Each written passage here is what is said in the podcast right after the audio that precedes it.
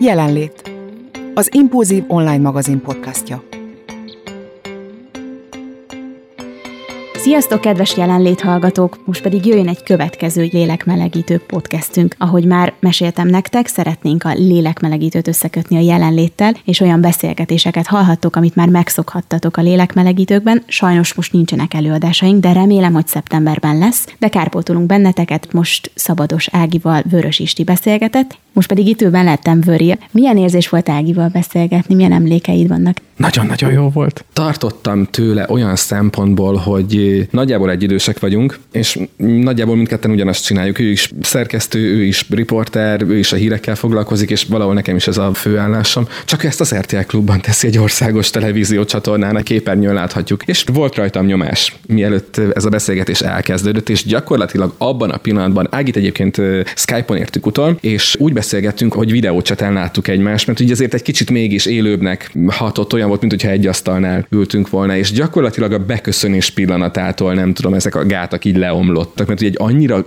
kedves, közvetlen, aranyos lányt ismertem meg benne, vagy nőt ismertem meg benne, bocsánat, hogy aztán úgy, úgy ment magától minden. Ez is egy olyan beszélgetés, amit mielőtt adásba szerkeztünk, egy nyilván elküldöm neked, hogy hallgass meg, és egy pár szót beszélünk róla, hogy mik voltak az első benyomások. Mik voltak? Én is ismerem Ágit, engem tanított az egyetemen is, és azóta is követem a, a munkásságát, és tudom, hogy olyan szenvedéllyel tud mesélni a könyvekről, hogy aki vagy nem olvasta azt a könyvet, biztosan, hogy a podcast után egyből könyvtárba vagy könyvesboltba meg fogja vásárolni, mert annyira bele tudja élni magát, és annyira át tudja adni azt, hogy mit adott neki egy-egy könyv, hogy tényleg így beszippant már abban a pillanatban, pedig még egy sort se olvastál el a könyvből. Aki pedig nem szeret annyira olvasni a podcast után, szerintem azt fogja érezni, hogy hát ez egy baromi jó dolog. Úgyhogy én azt gondolom, hogy ez tényleg mindenkinek szól, és neki ez a küldetése, hogy megszerettesse az emberekkel az olvasást, és szerintem ebben nagyon-nagyon jó. Igen, mert ugye csak ezt nem mondtam el az elején, erre jöttem rá hirtelen, nem mondtuk el, hogy ő ugye nem csak híradós, nem csak riporter, nem csak szerkesztő, hanem ő blogger. Ő ugyan nincs időm olvasni kihívásnak a, az alapítója, ötletgazdája, és ő az, aki megreformálta félig meddig az olvasó napló műfaját, majd erről is szó lesz egyébként a, a podcast beszélgetésben, és emellett irodalom terapeuta. Amíg nem merült föl, hogy nekem együtt kéne dolgoznom vele, nem is tudtam, hogy ez a fogalom egyébként létezik. Te tudtál róla, ugye? Te hallottál már erről? Én hallottam erről a hivatásról, és egyébként nagyon izgalmasnak tartom. Szerintem nem sok irodalomterapeuta van, de egyébként, amikor én is Ágival beszélgettem, akkor mesélt nekem erről, úgyhogy én, nekem ez nem volt új, de, de ez szerintem ez nagyon-nagyon izgalmas dolog. Meg maga az, hogy ez hogy működik. Tehát, hogy van egy képzettársításod arról, hogy mondjuk egy irodalomterápia az milyen lehet, kik vehetnek ott részt, mit szeretnének elérni, vagy mit várnak egy ilyen alkalomtól, és ehhez képest engem nagyon meglepett, amikor mesélt, hogy ez hogy néz ki, ők ott mit csinálnak, milyen visszajelzéseket kapott, mert egyébként erről is mesél, hogy milyen visszajelzéseket kapott már ezen foglalkozások során. Meg hát nyilván ugye vele is valahol az origója, vagy a gyújtózsinórja volt a beszélgetésünknek az, hogy ha idén talán nem mozoghatunk olyan szabadon, vagy nem biztos, hogy gondolkodás nélkül megindulunk bármelyik tengerpartra, vagy lehet, hogy csak egy aranypartra, amit máskor megtennénk, akkor mondjuk a, a berendezett kis erkélyünkről, a kis kényelmes nappalinkból, a kerti kiülőnkből, hogyan repülhetünk el mégis akár egy napsütötte olasz tájra, vagy hogyan, hogyan repülhetünk el egy olyan varázsvilágba, ami nulla forintba kerül, és mégis megtehetjük. Hát rengeteg ilyen ötletet adott egyébként, és ez nekem is tetszett, és elkezdtem hallgatni a podcastet, és így a tizedik perc után rájöttem, hogy írnom kell a címeket, mert így el fogom felejteni, hogy akkor miket is kell elolvasnom. A toszkánás könyv, ez nekem az lesz az első, nem emlékszek pontosan a címére, mert nem. Napsütötte Toszkána. Az a napsütötte Toszkána, de volt valami másik is, rómás. Azt a könyvet szeretném elolvasni, Vöri, mi volt a címe, te biztos emlékszel, ahol úgy mesél az Ági, hogy még azt is érezte, hogy ott van a Kolosseum árnyékában, és iszik egy kapucsinót. Ez melyik könyv volt? Most megfogtál, mert legalább tíz könyv cím elhangzik ebben a beszélgetésben, és ebből a tíz könyv címből legalább nyolc olyan, amiről még én sem hallottam korábban, már én az Áginak követem ezt a nincs időm olvasni kihívás munkáját, meg az ajánlott könyveit. Én nekem a nápoly regények jutottak hirtelen eszembe, mert hogy az az egyik ajánlott közös könyv volt egyébként, és azért találtam meg én is azt a regényt, Brilliáns barátnőm a címének az első nápoly regénynek. Na neked például azt is nagyon ajánlom, mert ez is olyan, hogy fölcsapod, és a harmadik lapozás után már Olaszországba vagy, és nem ott, ahol éppen olvasod. Na, hát ez tényleg nekem való lesz. Úgyhogy végül is ezernyi ötletet ad. Tényleg úgy üljetek le ezt a podcastet hallgatni, hogy vegyetek magatok mellé egy tollat és egy ceruzát, hogy a telefonotokba írjátok be, mert rengeteg ötletet ad. És hogyha elolvastad a könyvet, akkor egyáltalán nem gáz készíteni vele egy selfit, és kidobni Instára fészre. Erről is beszélgetünk majd a podcastban Ágival. Legyen az övé a szó. Akkor jöjjön most Szabados Ági és Föri.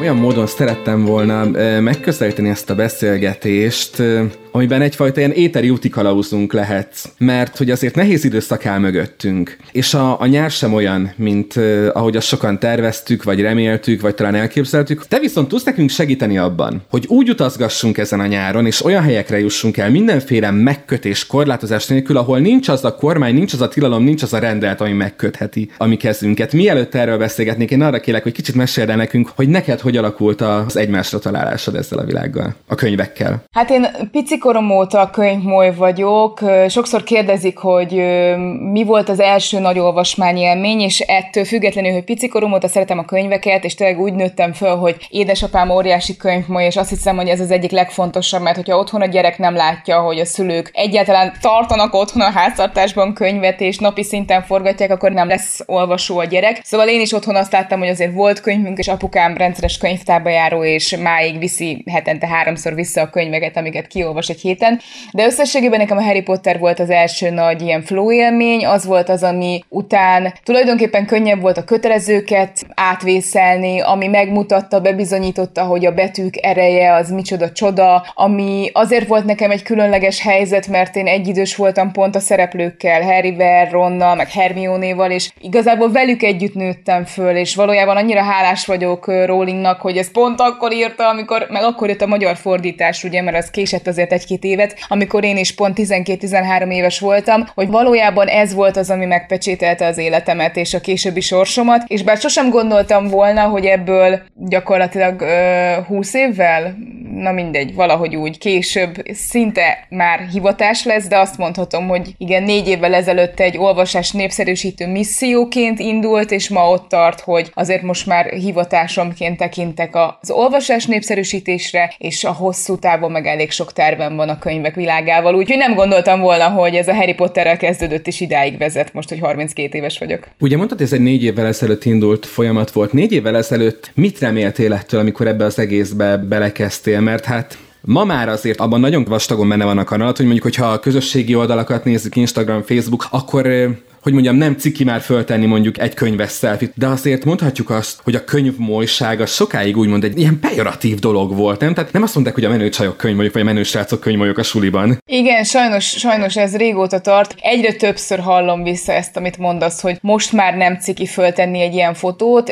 Ha ez így van, akkor ennek nagyon örülök, bár szomorú, hogyha ez annak idején ciki volt, vagy valaha ciki volt. Igen, amikor elindítottam a kihívást, kaptam olyan visszajelzést egy 16 éves fiútól, sose felejtem el, el, hogy mennyire jó, hogy ez elindult, és hogy egy ilyen közösséghez tartozhat, ahol menőnek tartják az olvasást, mert hogy ő a szünetben néha olvas a suliban, és kinevetik. És akkor jöttem rá, hogy úristen, sokkal több dolgunk van, mint azt én gondoltam volna, mert tényleg az ember egy buborékban él, a saját környezetét ismeri. Az én környezetem olyan, azért érdekes, ha megkérdezi valaki, hogy az én környezetemben olvasnak-e az emberek, mert szerintem az ember mindig olyanokkal veszi körbe magát akaratlanul, akik hasonlóak valamennyire hozzá. Tehát, hogy én nem nagyon vagyok kapcsolatban olyanokkal, akik mondjuk vállalt nyugodtan soha nem olvasnak, pedig elég sok emberrel találkozom, és furcsa, vagy csak lehet, hogy nem mondják, már nem merik elmondani nekem. Visszatérve a kérdésedre, igen, valahogy négy évvel ezelőtt ez így indult, hogy én azt hiszem, hogy közéleti szereplőként nekünk példát kellene mutassunk, ez kötelességünk lenne az összes influencernek, az összes tévében szereplő hírességnek, az összes olyan embernek, akire többen figyelnek, mint bármelyik átlagemberre, bármelyik civil foglalkozású emberre. És azt hiszem, hogy valahol ez volt az elsődleges motivációm, hogy azt a hobbimat, amit már gyerekkorom óta szívvel lélekkel csinálok és végzek, azt így nagy nyilvánosság előtt vállaljam. Másrésztről magamat is akartam motiválni. Tehát lehet, hogy furcsán hangzik, de én minden egyes apró projektembe mindig a saját intuícióimat, meg mindig a saját stílusomat, meg a saját öm, megérzéseimet viszem bele, és itt is az volt, hogy szerettem volna magamat motiválni, én azért nem gondoltam, hogy ebből ez lesz négy évvel később, hogy itt tényleg most már 25 ezer tag van, és rendezvények vannak, és ebből konkrétan tényleg egy hivatás lett számomra. De az elején ez tényleg úgy indult, hogy majd leszünk páran, barátok, megvitatjuk. Még volt is olyan barátom, aki azt mondta, hogy hát ez nem annyira trendi, biztos, hogy bele akarok én ebbe így állni nyilvánosan. De nem foglalkoztam vele, mert úgy éreztem, hogy nem akkora a tét, hát maximum nem lesz akkor a siker, és akkor majd beszüntetem a csoportot egy év után, de hál' Istennek nem ez lett. Szóval én is azt vallom, hogy sokkal menőbb egy könyvvel szelfizni, mondjuk a tengerpartról, hogyha nyaralunk, nem idén, tengerparton legalábbis, mint egy koktéllal mondjuk, és hogy igenis szerintem az intelligencia szexi, olvasni szexi, és szeretném, hogyha ezt minél többen így gondolnák, és szerintem ennek lehet a legnagyobb ereje, hogy tényleg egy fiatal, mondjuk a gimiben nagyon-nagyon kegyetlenek tudnak lenni a fiatalok egymással, és nagyon sok sérelmet, ilyen hosszú évekig eltartó, akár felnőtt korban hordozott sérelmet szerintem tinikorból hozunk, és ott lenne a legfontosabb ez, hogyha valaki már olyan korán egyébként szerencsés, hogy rátalál erre a csodálatos világra, akkor azért, mert mondjuk egy másik csoport azt gondolja, hogy ez nem menő, ne távolodjon el ettől a világtól, mert szerintem a tudás, hatalom, és a könyvekben ott van a hatalom és a tudás, és annyira egyszerű a válasz minden kérdésre, és mind benne van a könyvekben. Igen, ezt az olvasónaplóba is szerintem, az olvasónaplóba is szerintem beleírtad, de egy korábbi interjúban is mondtad, hogy talán nincs olyan kérdés a világon, amire nem született már választ egy könyvben. Igen, én azt gondolom, hogy egy jó könyv olyan, mint egy jó pszichológus. Az első lépés mondjuk az önismeretünk felé. És azt hiszem, hogy elképesztően szerencsések vagyunk, hogy ebben a korban élünk. Mert gondoljatok csak bele, vagy gondolj csak bele, hogy mennyi kortárs nagyszerű szerzője. Most Dragomántól kezdve Grecsó Krisztiánon át Szabóté Annáig, és most csak hármat mondtam, hemzsegünk a jobbnál jobb íróktól, és konkrétan bármelyikkel lehetőségünk van találkozni, és élőben megkérdezni egy csomó mindent a regényeikkel kapcsolatban. Bár csak élne Szerbantal, és beszélgethetnék vele egy csomó könyvéről, de erre már nincs mód. Ugyanakkor elképesztően sok könyv jelenik meg. Azt tudni kell, hogy már, már egészségtelen is a magyar piac, annyira sok könyv jelenik meg. Minden 18. percben megjelenik egy könyv Magyarországon, ami felfoghatatlan, de tényleg így van. Rettenetesen sok kiadó van, rettenetesen nagy könyvesboltok vannak, és rettenetesen sok könyv jelenik meg. És ez olvasóként persze nehézséget okozhat, és ezért van szükség jó véleményvezérekre, meg közösségi csoportokra, ahol kaphatsz tanácsot, hogy mit olvas, hogy ne tévejedj el ezen a hatalmas tengeren, hogy legyen egy ilyen tényleg sorvezető vezetőd, vagy egy iránytűt, hogyha már tenger hasonlatot használtam. Ugyanakkor nagyon szerencsénk van pont ezért olvasóként, mert gyakorlatilag a műfajok is határtalanok, a szerzők is határtalanok, és elképesztően sok könyv van, amiből válogathatunk. Soha nem volt szerintem ennyi jó ifjúsági irodalom a piacon, mint most. Gyerekkönyv. Szülőknek is sokkal könnyebb választani most már, mert elképesztően szépen illusztrált gyerekkönyvek vannak, de itt vannak a szép irodalmi művek, hogyha valaki azt szereti, tényleg rengeteg jelenik meg, de akár a szórakoztató szórakoztató irodalom is öntik magukból azok a kiadók, akik erre szakosodtak, a romantikus, ilyen kis csíki regényeket, és aki ezt szereti, annak kiváló szórakozást tud nyújtani. Szóval nagyon jó korban élünk ilyen szempontból, és ez szerintem fontos, hogy észrevegyük és hogy értékeljük. És ha már szóba került, hogy idén-nyáron azért nem biztos, a tömött tengerpart, ahol feltétlenül ott van a helyünk, és szóba került az is, hogy mekkora a választék, a merítés, amiből válogathatunk, hogyha szeretnénk mégis egy teljesen más világba csöpp csöppenni, mint ahol a, a napjainkat töltjük, akkor te magad mi alapján javasolnád, hogy mondjuk válogassunk, vagy keresgéljünk, mert ahogy mondtad, könyves blogból is rengeteg van. Hál' Istennek ilyen booktuberből, influencerből is rengeteg van. Nézegessünk, halásszunk, legyünk nióktagok például, vagy? Igen, a legyünk nióktagok azt nagyon javaslom, tehát a nincs időm olvasni kívásban tényleg az a csodálatos, hogy egy olyan közösség jött létre ezzel a 25 ezer taggal, akik közül egyébként 97% aktív is, ami egészen elképesztő, mert nagyon kevés ilyen csoport van, hogy tényleg mindenki osztja, hogy mit olvas. Őszintén leírja a véleményét, és rengeteg jó ajánlást olvashatunk emiatt a csoportban. De egyébként fontos, amit mondasz, így van, sok influencer van már, sok blog van. Én inkább a blogot ajánlanám nekem, a kiteszek egy képet az Instagramra, és odarakom a fülszöveget, az nem olyan sokat jelent, de egy nagyon sok olyan blogger van, aki tényleg hosszasan leírja a véleményét, és ahhoz tudsz kapcsolódni adott esetben. Én öm, Hát ott a moly.hu például még, amit nagyon szeretek. Lehet, hogy sokan ismerik, ami egy ilyen online adatbázis. Én előbb keresek ott könyvet, mint amúgy a Google-ben bárhogyan egy könyv után néznék. Bár persze nyilván befolyásolható az ember a százalék és a vélemények miatt, de valamennyire azért nyilván nyújt egy fogódzót. Én azt hiszem, hogy érdemes lehet még esetleg a, a barátok véleményét is kikérni, vagy olyan embereket megkérdezni, akiket kedvelünk, vagy akikre akár csak felnézünk.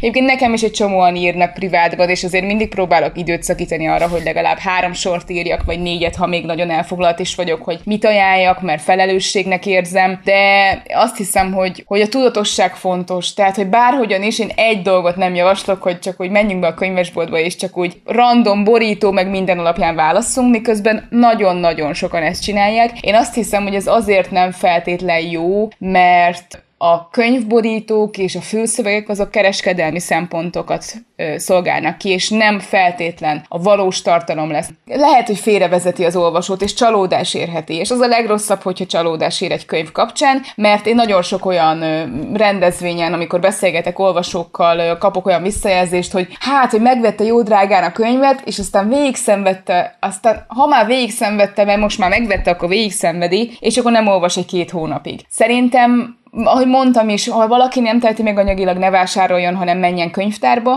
Nagyon nagyszerű könyvtárak vannak, vagy vegye meg használtam, vagy cserélgessen a barátaival, de én azt hiszem, hogy sokkal kevesebb az időnk arra, mint hogy rossz könyveket olvassunk, vagy olyan könyveket, amik éppen nem nekünk szólnak abban a pillanatban. Úgyhogy bátran tegyük le, hogyha esetleg már elegünk lenne belőle, vagy nem éreznénk, hogy most éppen jól kapcsolódunk hozzá. De egyébként eszembe jut erről a könyves podcastem alapozza 99-re. Hát ott aztán annyi könyvről beszélgetünk, már az 50. adásnál tartunk, talán az jön ki két hét múlva, igen, most jött ki a 49. adás, hogy gyakorlatilag... El is mondatod, hogy kivel? Igen, most Szentes Évával, és Szentes Évával beszélgetünk az új könyvéről, és Szalóki Ági a vendégem, aki az élete legnagyobb olvasmányélményéről mesél, és én is ajánlok egy jó könyvet, és gyakorlatilag minden adásban van egy vendégem, akivel, ha nem is egy konkrét könyvről beszélünk, de van, amikor témákat feszegetünk, ilyen a kötelező olvasmányok, de millió egy színesebbnél színesebb téma volt. Volt, hogy Hemingway nagyszerűségét és top három könyvét szedtük össze, de nem olyan régen Peller Marian mesélt a legnagyobb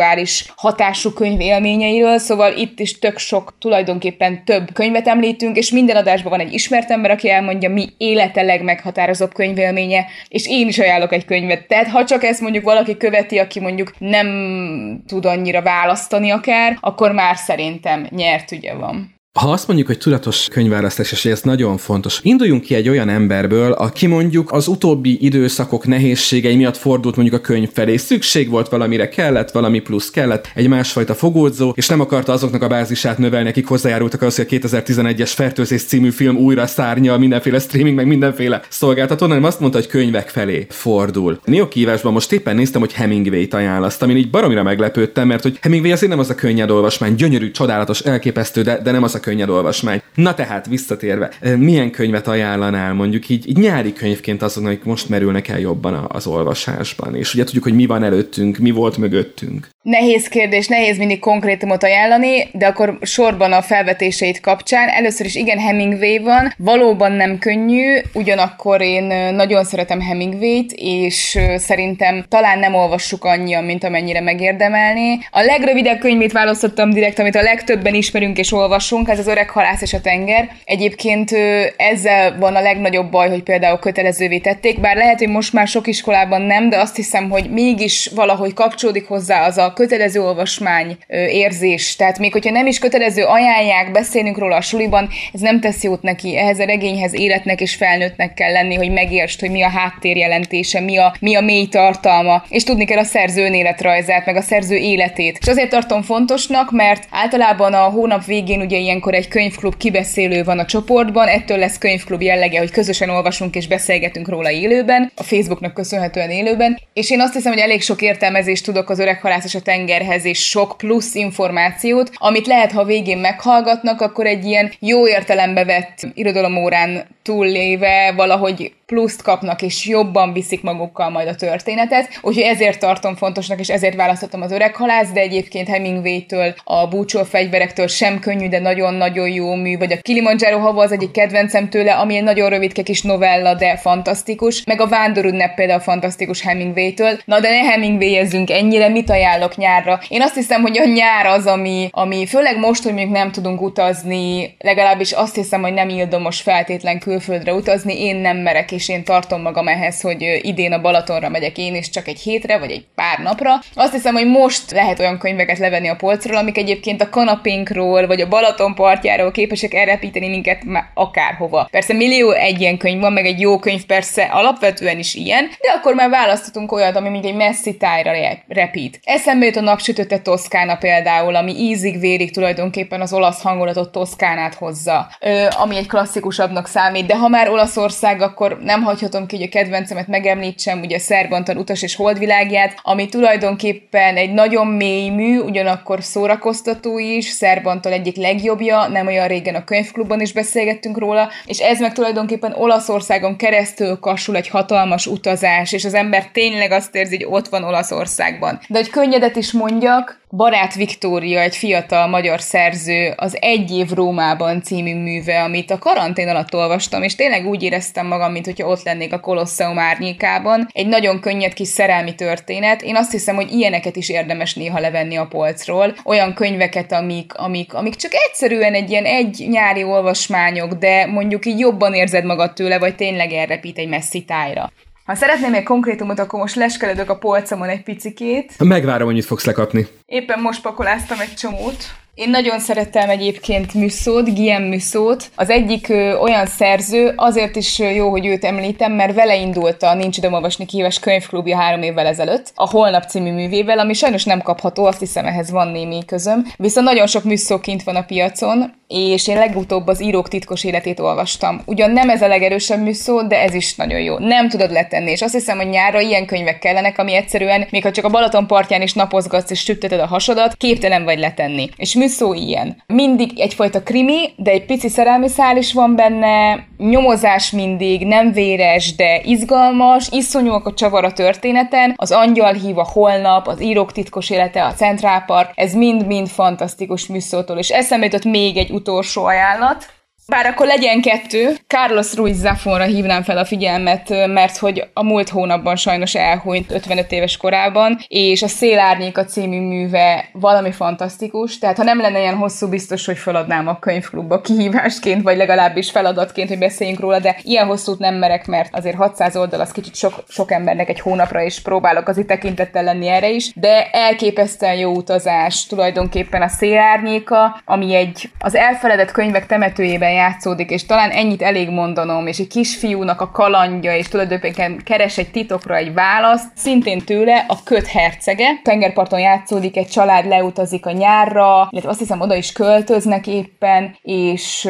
Zafon írt hozzá egy előszót, amiben elmondja, hogy egyébként ezt 26 évesen írta, és gyakorlatilag egy letehetetlen kalandregény a köt hercegéről, aki olvassátok el, és kiderül, hogy mit csinál, de a lényeg az, hogy egy nagyon izgalmas kis kaland tulajdonképpen barátságról, és tényleg letehetetlen, szóval a köt hercege is egy zseniális mű. Hogy hirtelen, hogyha nyári könyvekről beszélünk, akkor nekem beugrott a általat találtam rá, én korábban megmondom őszintén nem olvastam, hiányosság volt nekem a, a brilliáns barátnőm a nápoly regényeknek ugye az első kötete. Nem mondom azt, hogy rajongó lettem, és már a következők is sorokoznak a polcon, de tipikusan olyan volt, hogy amíg olvastam, addig így az a klasszikusan olyan könyv, amikor így beleülsz a kerti székbe, kinyitod, és utána a tizedik oldal után nem ott vagy. Igen, elképesztő jó kalandra hív az is Nápolyba tulajdonképpen, és annak a második részét szeretném majd például most még elolvasni nyáron, mert azt mondják, hogy az egyébként a legjobb, és valóban valóban ez egy négy részes tetralógia, de egyébként én nagyon szeretek ifjúsági regényeket olvasni, és nekem az egyik kedvencem a Crystal Dabű, a téljegyesei, ugyan tél, tehát hogy nem biztos, hogy nyáron az ember szívesen olvas téli olvasmányt, de szintén egy olyan mű, ami nekem, nekem a Harry Potter után egy ilyen letehetetlennek bizonyuló, ilyen nagyon nagy kaland volt, sok-sok mágiával és sok-sok kalanddal, és ennek most már azt hiszem, hogy három, négy részes, és a harmadik is kint van már fordításban, úgyhogy azért jó ez, mert ha valaki nagyon rákattan a történetre, akkor azonnal olvashatja a második és harmadik részét, mint mondjuk a nápolyi regényeknek, amit említettél. Tegyük igazságot a Harry Potternek. Emlékszem rá, hogy amikor én annak idején elsős gimis voltam, nem olyan régen volt, de nem is most, akkor a, a magyar tanárunk, aki az osztályfőnökünk is volt, szülői értekezleten azt mondta a szüleinknek, hogy ő rejtőjenőt hozta példaként. Hogy annak idején, amikor a mi szüleink ültek magyar órán, akkor ugye a rejtő volt az, amit most talán a Harry Potter, hogy a magyar tanárok így húzzák rá a szájukat, hogy hát hm, legalább olvas. Néhány évvel később, vagy egy generációval később pedig ugyanez a magyar tanár azt mondja, hogy rejtő igenis olvas olvasmány, tehát ez nem csak ponyva, vagy nem csak egy könnyed könyv, hanem az olvasmány. Véleményed szerint a Harry Potter is rálépett erre a pályára, vagy ezen a pályán van-e már? Én azt hiszem, hogy mindenféleképpen. Én podcastben beszélgettem a Magyar Tanárok Egyesületének az elnökével, aki konkrétan tanítja is a Harry Pottert. Azt hiszem ennél nagyobb hitelesítés nem is szükséges, illetve én szerintem, aki jobban utána olvas, és nem csak a Tudod, vannak azok a, a jelenségek, amikor ha valamit nagyon sokan szeretnek, akkor mindig van egy kisebb csoport, aki már csak azért sem szereti, és biztos utálni fogja a jelenséget. Szerintem ezek azok, amik butaság, és nem kell vele foglalkozni, mert azt hiszem, hogy aki jobban ismeri és utána néz, az látja, hogy ez egy hatalmas irodalmi munka. Elég beleolvasni angolul egyébként, és rájön az ember, hogy azért nem a basic angollal írták. Úgyhogy, úgyhogy azt hiszem, hogy egyébként a Harry Potter már itt van. Érdekes, hogy ezt mondod, most gondolkodom, hogy nekem volt a gyerekkoromban ilyen negatív hangja a Harry Potternek, de érdekes, hogy nekem meg nincs ilyen élményem. Maximum olyan élményem van, és ez például érdekes, hogy képzeld el, amikor négy évvel ezelőtt elindult ez a nincs nem olvasni kihívás, és egyre több interjúra hívtak, és egyre többen érdeklődtek ez az egész iránt, és egyre többször megkaptam a kérdést, hogy mi volt az az olvasmány, és mindig elmondtam, hogy a Harry Potter, akkor őszinte meglepődéseket láttam. Volt olyan, amikor konkrétan kis ilyen kinevettek. És én soha nem értettem, mert hogy én amúgy büszke vagyok rá, mert szerintem az, aki rajong a Harry Potter Potterért, az egy ilyen láthatatlan kötelék emberek között is. Összemosolygás van, és összekacsintás van, és egy ilyen lélekközösség van tulajdonképpen, ha úgy tetszik. És nyilván, aki egy ilyen kérdés feltesz, az nem olvasta a Harry Pottert. Nincs ezzel baj, csak ő nem érti azt, amit mi értünk és most novemberben volt 20 éves a Harry Potter magyar kiadása, úgyhogy nagyon sok rendezvény volt, meg sajtó megjelenés, meg mi egymás, és mindenki imádta hirtelen a Harry Pottert, és mindenki olvasta a Harry Pottert, és mindenki szerette. Szóval, hogy valójában a lényeg az, a végeredmény az tulajdonképpen az, hogy, hogy a Harry Potter én azt hiszem most már iszonyúan elfogadott, és most már, most már nincsenek ilyenek, hogy valaki felhúzza a szemöldökét remélhetőleg. Sőt, most már ott tartunk azt hiszem, hogy a Harry Potter menő lett, és bízom is benne, hogy ez tényleg a többségnél így van. De érdekesek ezek a jelenségek valóban, hogy, hogy ez azért mennyit tud változni, és az elutasításból hogyan jutottunk el oda, hogy, hogy most már tényleg a, én azt látom a környezetemen, de szigorúan azt mondom, hogy ez az én környezetem, hogy menő a Harry Potter. És hogyan jutunk el addig, hogy találunk egy könyvet, ami megragad bennünket? Esetben például a Harry Potter egyébként, nekem is nagyon vastagon benne van a kanal a Harry Potternek, hogy elkezdtem olvasni, és hogy elkezdtem megszeretni a könyveket. Így a kettő együtt perverzű hangzik, de nekem ugyanebben a, a Madács ember tragédiájának is nagyon vastagon benne van a kanal, mert az valamiért egy olyan könyvélmény volt, meg a Mester és Margarita, amiért mindenki, hogy mondta, ilyen fölhúzott szemöldökkel nézett, hogy mi tényleg. Tehát, hogy hogy jutunk el addig, hogy találunk egy ilyen könyvet, mi kezd el dolgozni akkor, amikor ez a könyv megtalál bennünket, és olvasóvá tesz. Hogy tesz egy könyv olvasóvá? Rendszeres olvasóvá, könyvfogyasztóvá? Úgy de nehéz kérdés. Szívisz, hogy sose tette fel senki nekem. Hogyan tesz olvasóvá? Hát nézd, ez pontosan azért érdekes, mert mindannyian nagyon mások vagyunk. Mindenkinek nagyon más jelenthet olyan igazán nagy flow élményt. Én azt hiszem, hogy kell ehhez nagyon vastagon a saját személyisége is az olvasónak. Mert erre mondom azt, hogy simán lehet, hogy azt a könyvet, ami számomra Atya úristen, és csak szuperlatívuszokban beszélek róla, kategóriájú könyv, arra valaki azt mondja, hogy hát nekem nem tetszett, és letettem 30 oldal után. És nincs ezzel baj, el kell fogadjuk, hogy mások vagyunk. De válaszolva is a kérdésedre, én azt hiszem, hogy hogy nagyon fontos tehát az, hogy milyen az olvasónak a lelki állapota, a személyisége, mennyire képes befogadni akár azt az adott olvasmányt. Úgyhogy ezért is nagyon különböző szerintem az, hogy mit tesz olvasóvá, és egyáltalán hol van az a pont, hogy olvasó leszel, de én azt hiszem, hogy kell mindig egy ilyen kapudrog, úgymond, egy ilyen, ilyen mű, mint ami nekem volt a Harry Potter, vagy neked volt a Mester és Margarita, vagy az ember tragédiája,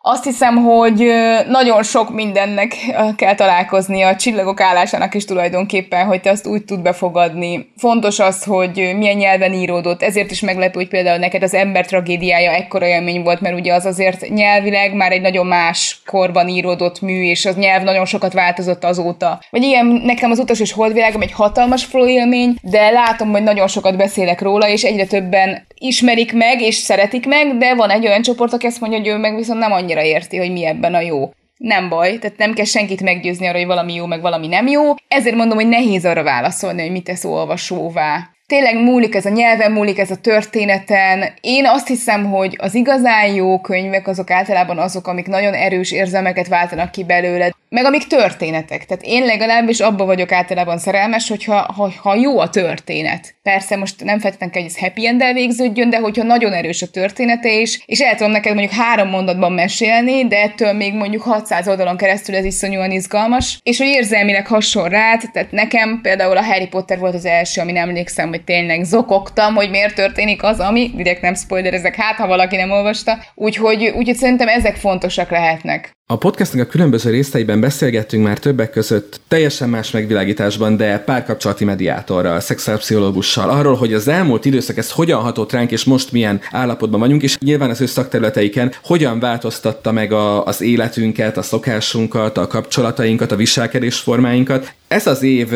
ami mögöttünk van, meg ami kinéz belőle, meg hogy követjük a híreket, hogy te is híradós vagy, tehát naponta a hírek sodrásában élsz, még egészségtelenebbül úgymond, mint egy hétköznapi hírfogyasztó, mert nagyobb dózisba ömlik rád. Ez a furcsa világ, amiben kerültünk, ez az olvasási szokásainkat, a könyvhöz való viszonyulásunkat befolyásolta el véleményed szerint? Én azt tapasztaltam, hogy az elején nagyon és nagyon nehéz volt az embereknek olvasniuk. Nagyon egyszerű volt ennek a pszichológiája, mindenki a híreket nézte folyamatosan, és én is azon kaptam magamat, hogy hú, itt egy csomó szabadidő, egy csomó nem kért, de kapott szabadidő, és akkor, hogy most tök jó lenne egy csomó könyvet elolvasni, és az első gondolatom pont az volt, hogy ó, végre mennyi időm lesz olvasni, sokkal több, mint eddig. És aztán azt vettem észre, hogy egyáltalán nem tudtam lenyugodni annyira mentálisan, hogy, hogy tudjak olvasni, és aztán rájöttem, hogy hát nagyon egyszerű azért, mert a napom úgy indult, hogy bekapcsoltam a tévét, és megnéztem, hogy mit mond a híradó, néztem folyamatosan az indexet, délben megnéztem az operatív tör sajtótájékoztatóját, és akkor nem folytatom, de így ment az estig. Féltünk attól, hogy megmarad-e a munkánk, féltünk attól, hogy mennyire érint ez minket egészségileg, és hát azt láthattuk, hogy ez egy világméretű jelenség, és azért a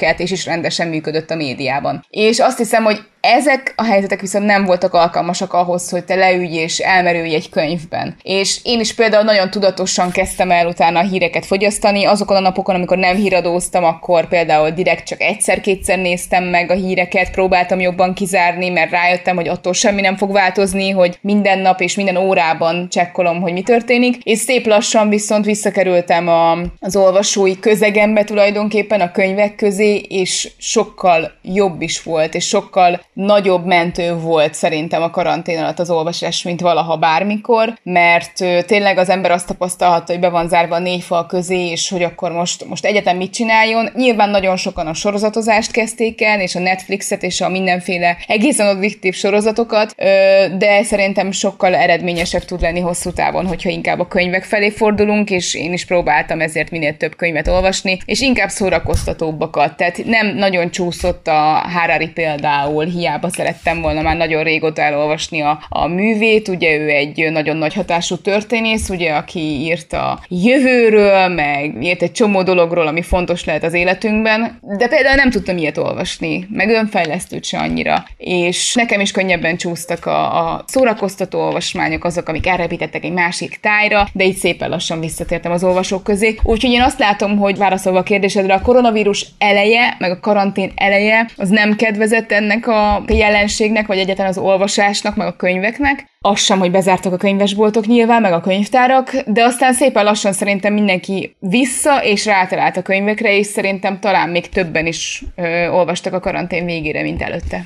Azt figyeltem az utolsó két könyvklub, a legutóbbi nem, de az előtte lévő két könyvklubot tudtam követni élőbe, és azt figyeltem, hogy ment a, a beszélgetés, hogy annyiszor így kiszóltál, hogy nézted, nézted, és mondtad, hogy ú, de sokan vagytok, úristen, de sokan vagytok, jaj, de sokat írtok. Mint hogy ez is így mutatta volna, hogy igen, most e felé megyünk. Igen, most tényleg fokozott volt az érdeklődés, hogy most ez épp a könyvnek szólt, vagy összefüggésben van a karanténnal, ezt nehéz lenne megmondani, de azt hiszem, hogy valamennyi köze biztos van hozzá. Talán az emberek jobban ráértek arra, hogy olyan tevékenységekre is időt szakítsanak, amire egyébként lehet, hogy a rohanó mindennapokban nem, szakítanak, akár megnézni egy online könyvklubot, akár elolvasni egy könyvet, és úgy megnézni egy online könyvklubot, de valóban jól látod, az utolsó két könyvklubban szerintem kétszer annyian voltak, mint szoktak, úgyhogy nagyon örültem is neki, mert ez lenne a lényege tényleg, hogy együtt olvasunk, és aztán együtt kibeszéljük azt, hogy mit olvastunk. Mert nagyon sokszor látom, hogy magukra maradnak az olvasók a könyvvel, és egy ilyen hóvégi kibeszélő értelmező nagyon sokat hozzáad. Ahhoz, hogy talán elmélyüljön az olvasásunk, hogy másképp olvasunk, hogy tudatosabb olvasók legyenek, készültél nekünk, és ez az olvasónapló, aminek a, a második kiadása van most a, a kezemben, és amellett, hogy hozzájárul ahhoz, hogy koncepciózusan olvassunk, tehát hogy amikor olvasunk, akkor már legyen egy pár gondolat arról, hogy mondjuk le tudjam írni, hogy mi a véleményem erről a könyvről, hogy kinek ajánlanám ezt a könyvet, vagy hogy hogy talált rám ez a könyv egyébként, ez is, ez is tök jó. Amellett évszakokra bontottad ezt az olvasónaplót, és mindegyiknek az elején van egy ilyen kis útravaló, vagy egy is, most direkt fölcsaptam a nyárnál, és a nyárnak a mondata, az első mondat, ez a mentsük meg a fantáziánkat. Tényleg most ez így mennyire passzol. Meg szerintem azt az élményt is megadja, hogyha belegondolsz, nem is tudom, hogy hol hallottam, hogy mindenkiben van egy könyv, és írhatok egy könyvet. Hmm. Tehát megszületett által az én saját könyvem. De jó gondolat, erre nem is gondoltam. hogy született meg a olvasónapló, Ági? És lesz a következő olvasónapló, és hogyan folytatnád, merre bővítenéd, mit szeretnél még beletenni, úgymond az olvasónaplóba? Hát igen, jó kérdések, nagyon sok mindent felvet ez a történet. Igen, az olvasónapló az úgy született meg, mi csak tízezeren voltunk a csoportban, amikor tulajdonképpen én besétáltam az egyik könyvkiadóhoz, a Librihez, és felvetettem, hogy azt hiszem, hogy van egy piaci rés, mert hogy nincsen olvasónapló, és szükség lenne azt hiszem olvasónaplóra, mert hogy miért is olvasónapló? Egyrészt szerintem fontos, hogy elkezdjük lerombolni ezt a pejoratív olvasónapló kifejezést, vagy azt, amit számunkra előhív az olvasónapló szó, hiszen mindannyian emlékszünk rá, hogy az iskolába kötelező jelleggel írni kellett, hogy miért történt ez így, meg úgy a pár fiúkban, és Nemecsek mit mondott, és Bokka miért viselkedett úgy, és épp a napokban hallottam egy barátnőm gyermekének azt kellett megválaszolni az olvasónaplóban, hogy mi a pár utcai fiúk csattanója. Na hát ezen meglehetősen meglepődtünk, mert hogy azért azt hiszem, hogy csattanója talán annak a könyvnek nincsen. Nyilván valamiféle tanulságra vagy hasonlóra gondolhatott a tanár, de hogy ez ezek nyilván máig létező dolgok, és nem feltétlenül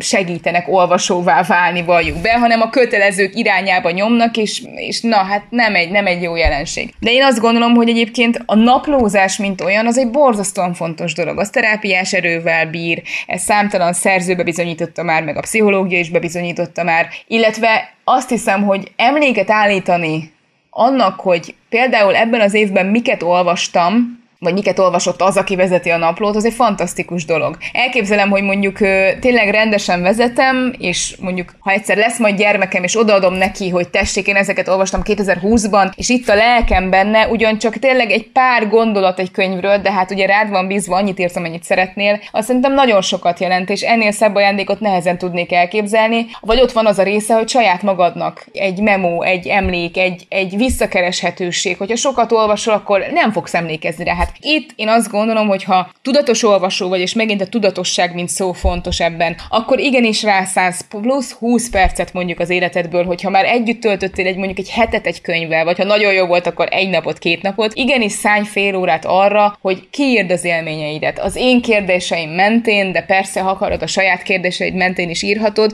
ez csak egyfajta váz, egyfajta segítségnyújtás, hogy én felírtam néhány kérdést, amik persze nem olyanok, mint a klasszikus olvasónaplós kérdések, hanem valóban, ahogy említetted, mit adott neked ez a könyv, hol talált rád ez a könyv, hogyan ajánlanád ezt a könyvet és kinek. Azt hiszem, hogy ezek sokat jelentenek, és ezek jobban foglalkoznak az érzéseinkkel, semmint azzal, hogy pontosan írd le csak a véleményedet és csillagozd, amit szintén meg tudsz tenni benne, de ez talán egy kicsivel több. Úgyhogy valójában így született az olvasónapló, amit visszakanyarodva az első kiadását a Librivel adtam ki, és a másodikat már saját magam. Azért ez a második kiadás, ez sokkal jobban én vagyok, sokkal színesebb lett, a borító is, a kérdések is, minden olvasói panaszt és kritikát, építő jellegű kritikát meghallgattam, és beépítettem, és több helyet hagytam egy-egy könyv feldolgozásának, és kiegészítettem olyan dolgokkal, amik az előzőből hiányoztak, úgyhogy azt hiszem, hogy a második kiadás ez sokkal, de sokkal jobb lett. Ezt viszont saját kiadásban adtam ki, mert meg akartam ismerkedni azzal, hogy ez hogy működik, és érdekes tapasztalás volt, és csak a saját felületeimen értékesítettem, tehát a saját webshopomban, meg egy-egy kis partnernél, akik együttműködtek velem. Úgyhogy ez egy nagy kaland, meg nagy utazás volt, de nagyon jó ezt látni, amikor te is mutatod és vezeted és szereted, és nagyon tetszik ez a hasonlat, hogy ezáltal tulajdonképpen egy saját könyvet írsz magadnak, és ez, ez, ez megható, mert ugyan mindig elmondom, hogy azért nem egy regényt írtam, tehát hogy azért nem egy akkora nagy produktum ez. Ugyanakkor, amikor azt látom, hogy